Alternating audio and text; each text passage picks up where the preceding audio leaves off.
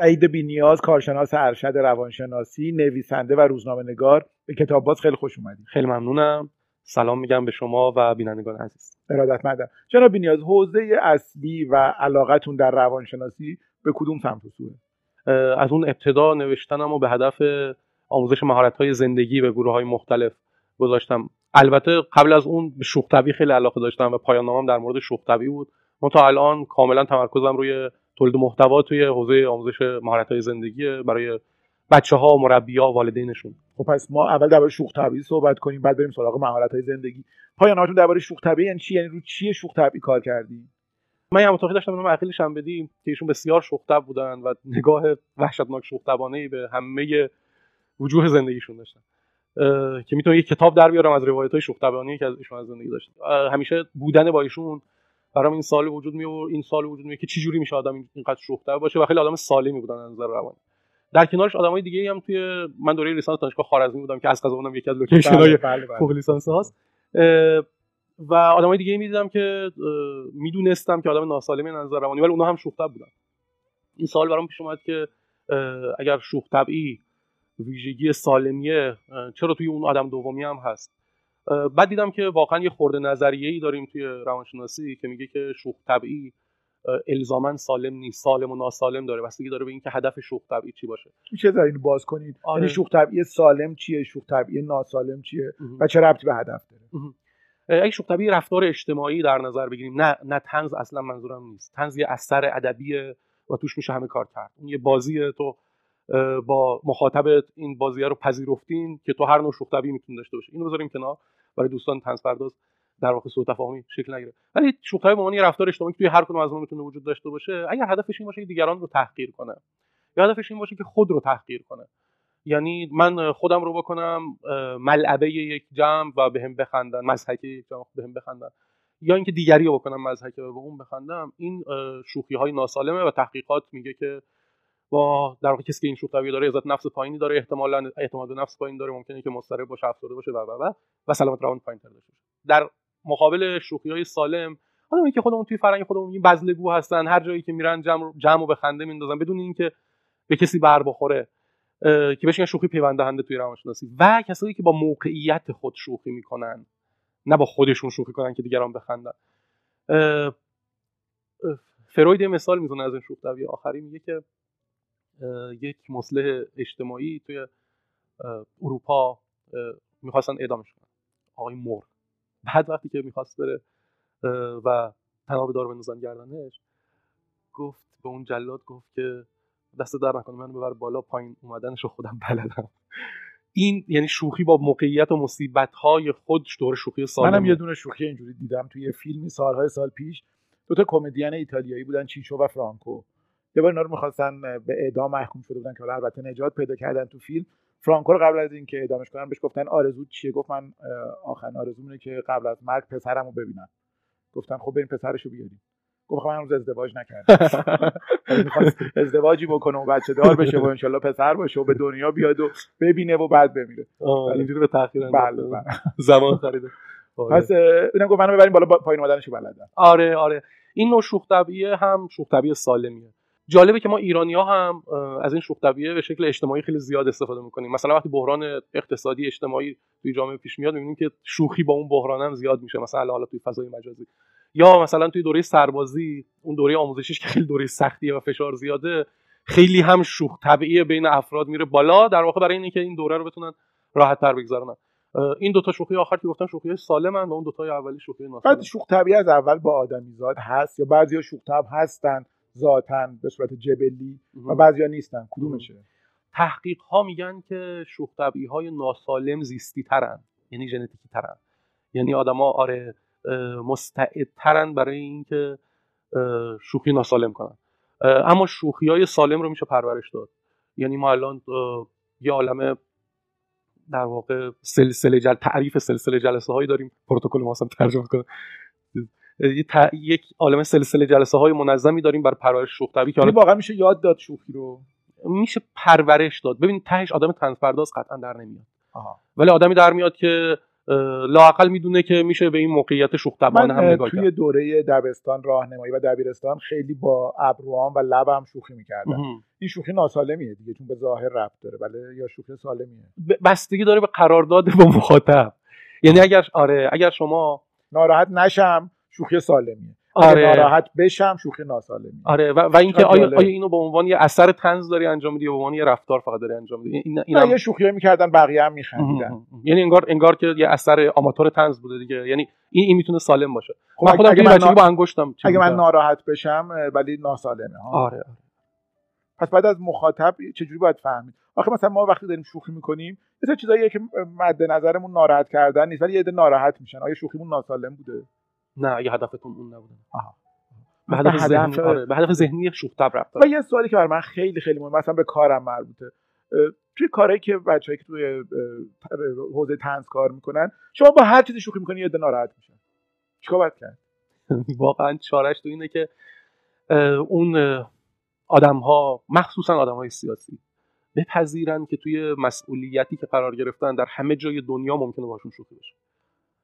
و در, در واقع جز مرامنامه پذیرفتن اون مسئولیته. مثل مرحوم حبیبی که همیشه گل آقا می‌کشید مرحوم حبیبی تو این زمینه یه اسطوره کسی که سالهای سال همه با شوخی کردن و یک بار ابراز دلخوری یا یه رفتاری که تون باشه نکرد واقعا باید الگو باشن برای همه مسئول. اصلا واقعا نمیشه به سمت و سوی هیچی رفت.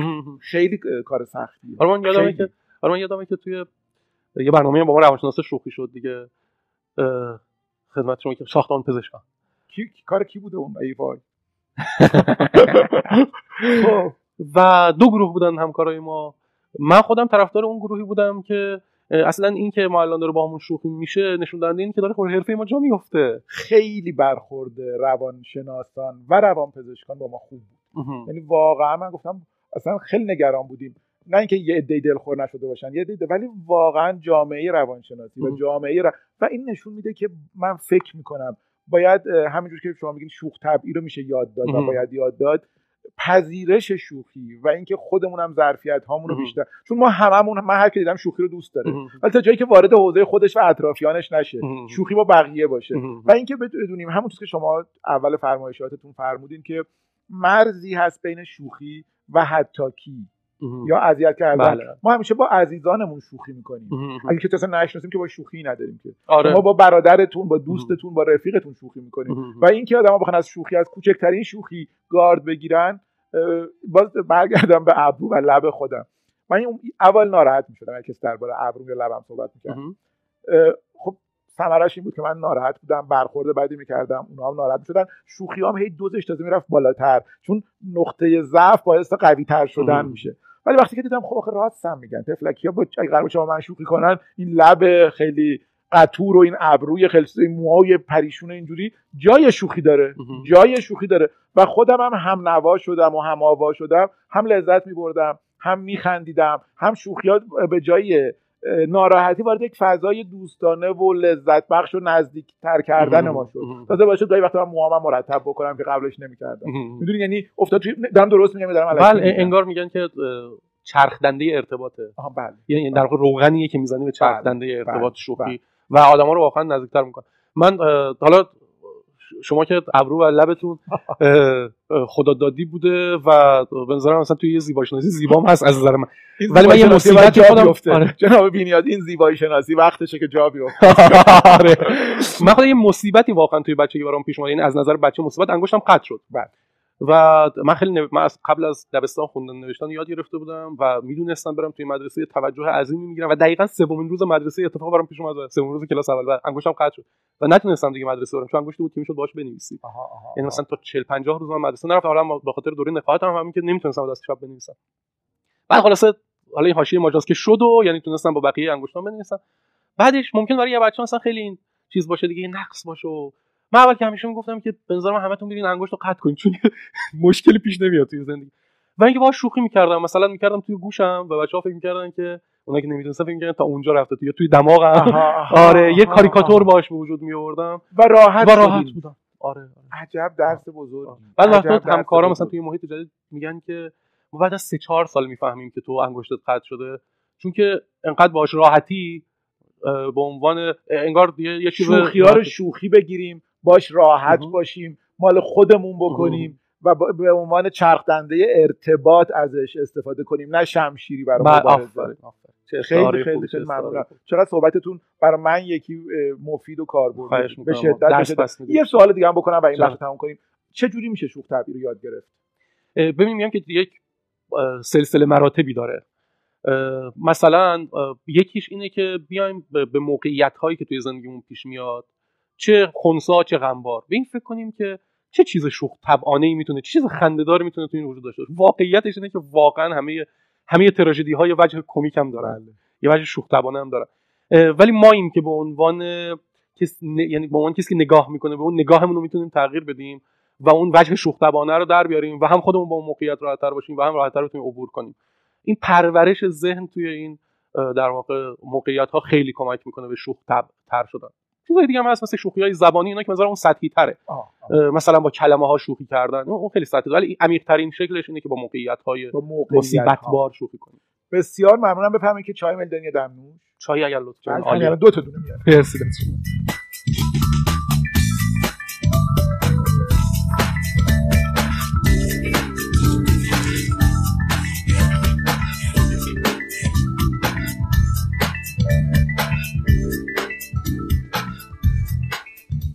آقای گفتیم غیر از شوخ طبعی روی مهارت های زندگی هم کار می‌کنیم. اولا بفهمید مهارت های زندگی چی هست؟ ببینید یه معنی عامی داره مهارت زندگی که هر مهارتی که به درد زندگی کردن بچه و بزرگ سال بخوره از بستن بند کفشش مثلا تو پیش دبستانی تا لوله کشی یاد گرفتن توی نوجوانی میشه مهارت زندگی. ولی به این معنی قطعا من توش کار نکردم. یه معنی دست شما در نکنه. خیلی ممنون. تشکر. یه معنی باریکتر هم داره به قول ادبا بله. که توی دنیای بهداشت روان اولین بار سازمان جهانی بهداشت اومد سند 50 صفحه‌ای داد و گفت ما 10 تا مهارت روانشناختی داریم که اگه اینو به بچه یاد بدیم تا حد زیادی واکسینه میشه جلوی آسیب روانی که این 10 تا خلاصش بکنم یه سری مهارت خداگاهیه یک سری مهارت های اجتماعی هن. یک سری مهارت های مدیریت احساسات هن. و یک سری مهارت های تفکر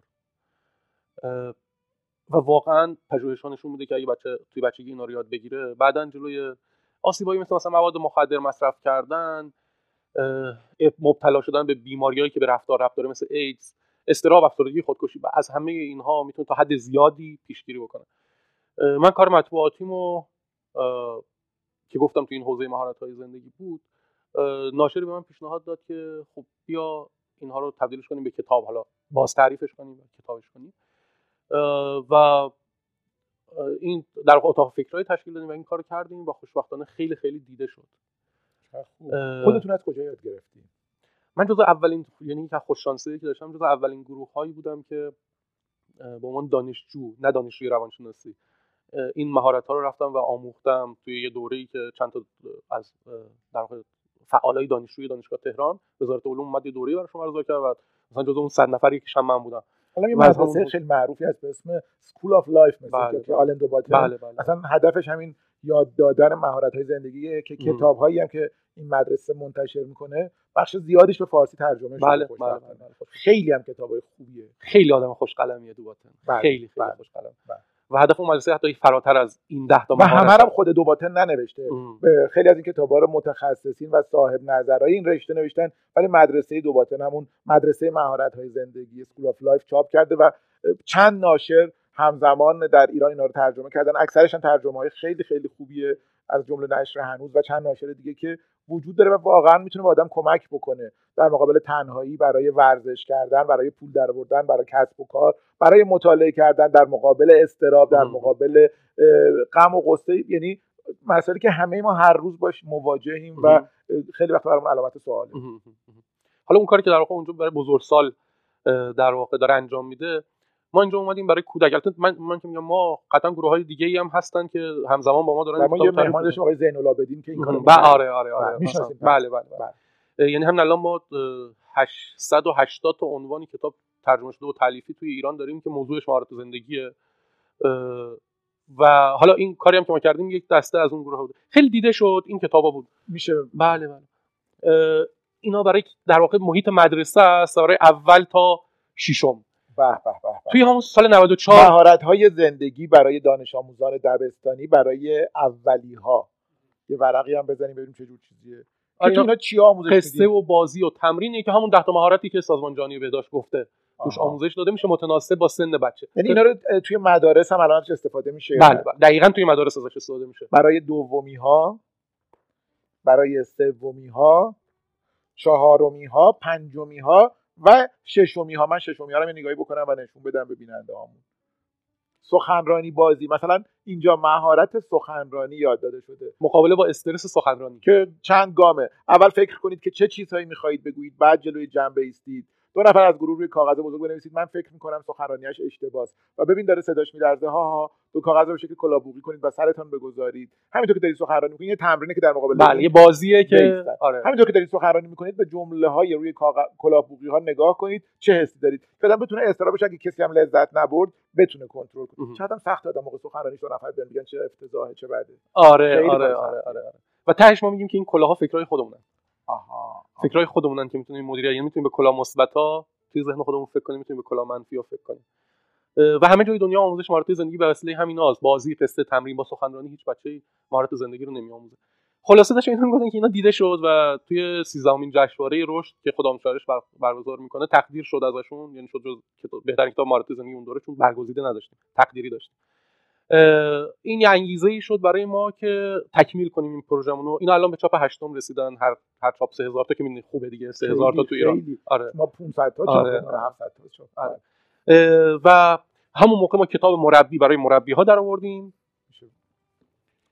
اه، راهنمای تدریس مهارت های زندگی دوره اول دبستان ویژه مربیان. راهنمای تدریس مهارت های زندگی دوره دوم بله، بله. که می‌شد اولی برای اولی تا سومی ها اون برای چهارم تا ششم. ششمی ها. و امسال برای والدین در آوردیم که خیلی زل مهمی ان توی آموزش مهارت های. زندگی والدین آگاه از یک تا شیش که داره مهارت ها رو به بچه های پایه یک تا شیش آفرین. یاد. میده و تو این گفتیم که تو خونه چه کار کنین آها. یعنی چه روندایی رو در پیش بگیرین که بچه‌تون خداگاهتر بشه خب اعتماد- خیلی مهمه خیلی برای بله. والدین مهمه. که بدونن به بچه کلاس اول پای اولشون دوم تا ششم چه چیزایی رو یاد بدن. فکر کنم سوالیه که برای همه والدین هست. من یه بار دیگه کتابا رو نشون بدم که اگه کسی می‌خواد یادداشت کنه عکسی بگیره اینا احتمالا برای خیلی از والدین باید جذاب باشه.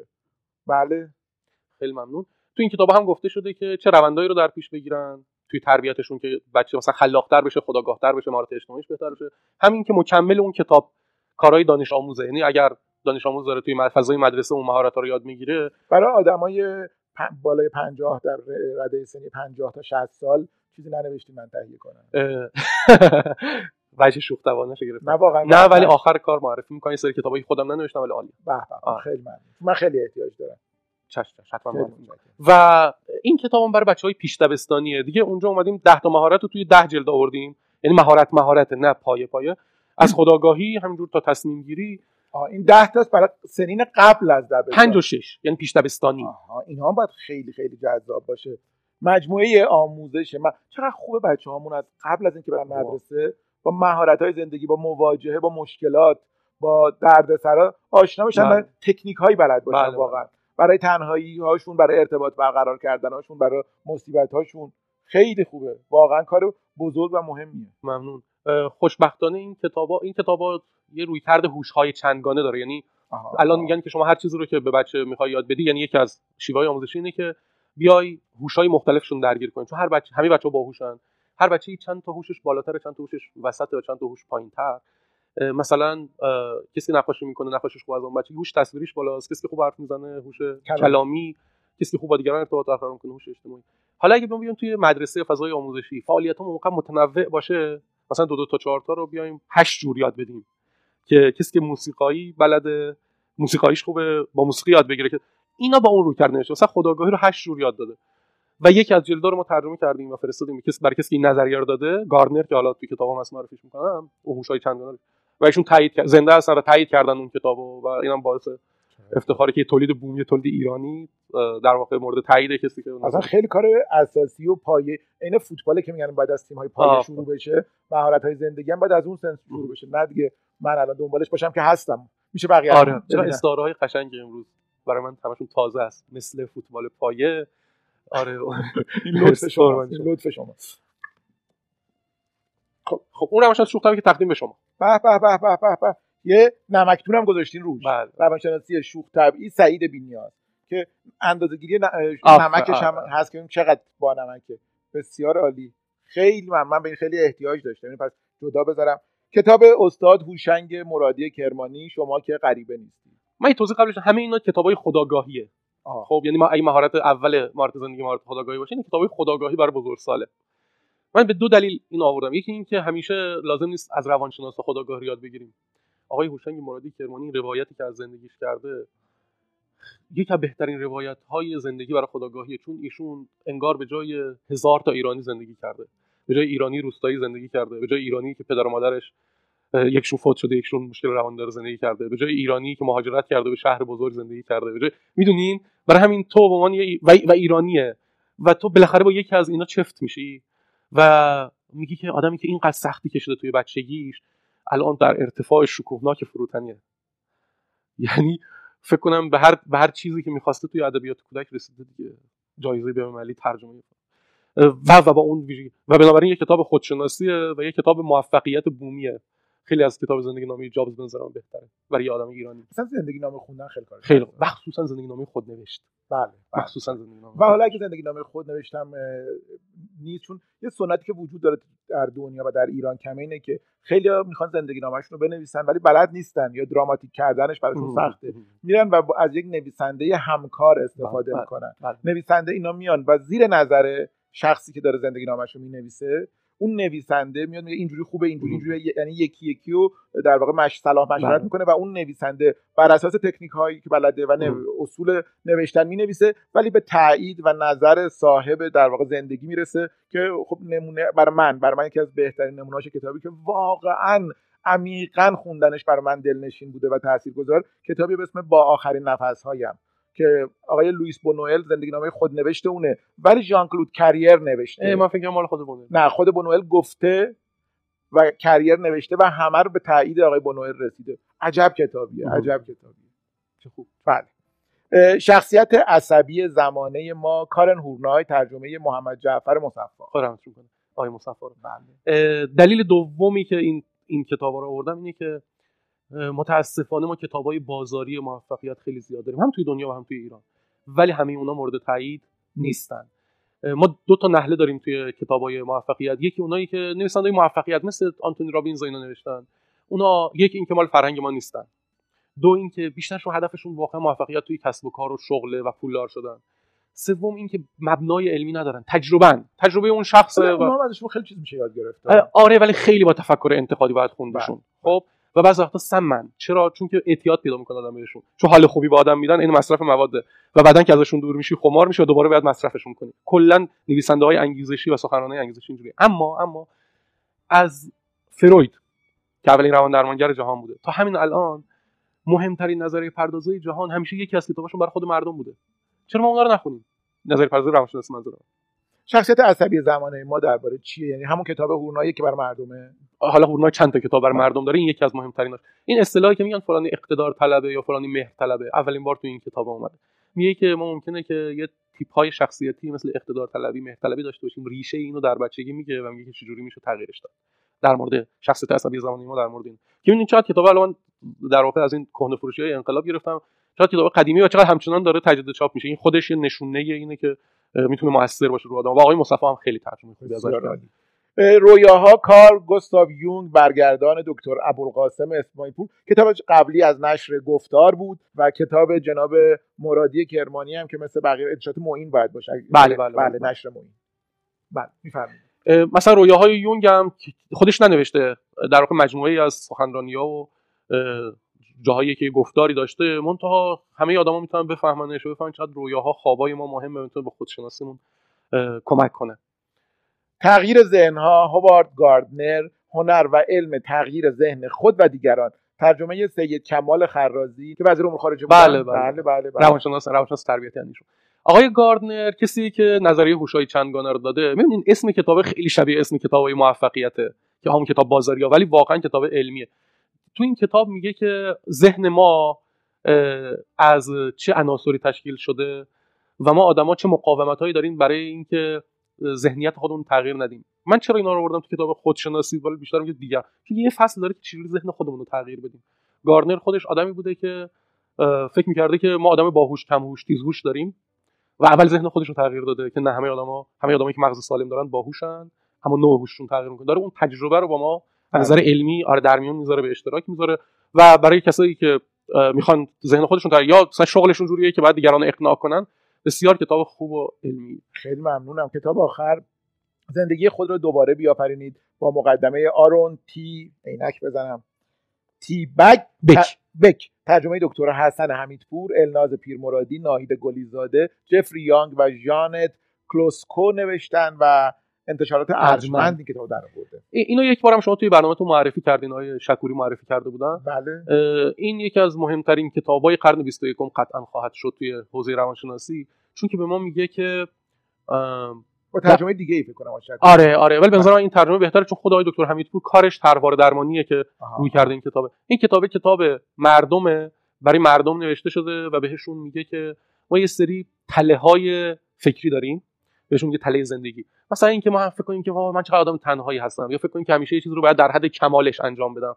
یا اینکه فکر کنیم که من آدم وابسته ای به دیگران هستم. میگه این تله های فکری ریشه دارن در کودکی. و میشه تغییرشون داد. ریشه های کود اول که شیوه سنجش رو گفته تست داره اولش بعد ریشه های کودکیش رو گفته بعد گفته که چجوری تغییرش بده. دوباره پایه های علمی بروزی داره و اقبال بهش توی دنیا خیلی زیاد بوده. این روی کرده تروار در اون تله زندگی اسم علمیش تروار است. روی کرده تروار توی ایران خیلی از روان درمانگرا الان شیوهشون رو دارن به این تغییر میدن. و اون وجه در واقع پژوهش پایه بودش بودنش خیلی مهمه. یعنی هر آن چیزی که گفته بر اساس پژوهش های علمی گفته و خیلی هم موثر شیوه درمانی بسیار ممنونم. اینا برای 18 به بالا همشون برای 18 به بالا. آره. کدومشو بخونم؟ به نظرم از زندگی خود را دوباره بیافرینید. از این شروع آره. ولی ولی وجه ادبیتون و وجه ادبیتون و هورنای و یونگ بیشتر. ببینید با من دارین چی کار می‌کنین میگین اینو بخون ولی اونا رو بخون. الان یک این بروستره بله. اما اونها چون که توی دوره‌ای نوشته که خیلی خیلی نزدیک تر بوده ادبیات روانشناسی فلسفه و اون وجه ادبیتون بیشتر قلقلک می‌کنه. قربون شما برم خیلی خیلی ممنون چایرم میل نکردین حالا بعد از برنامه.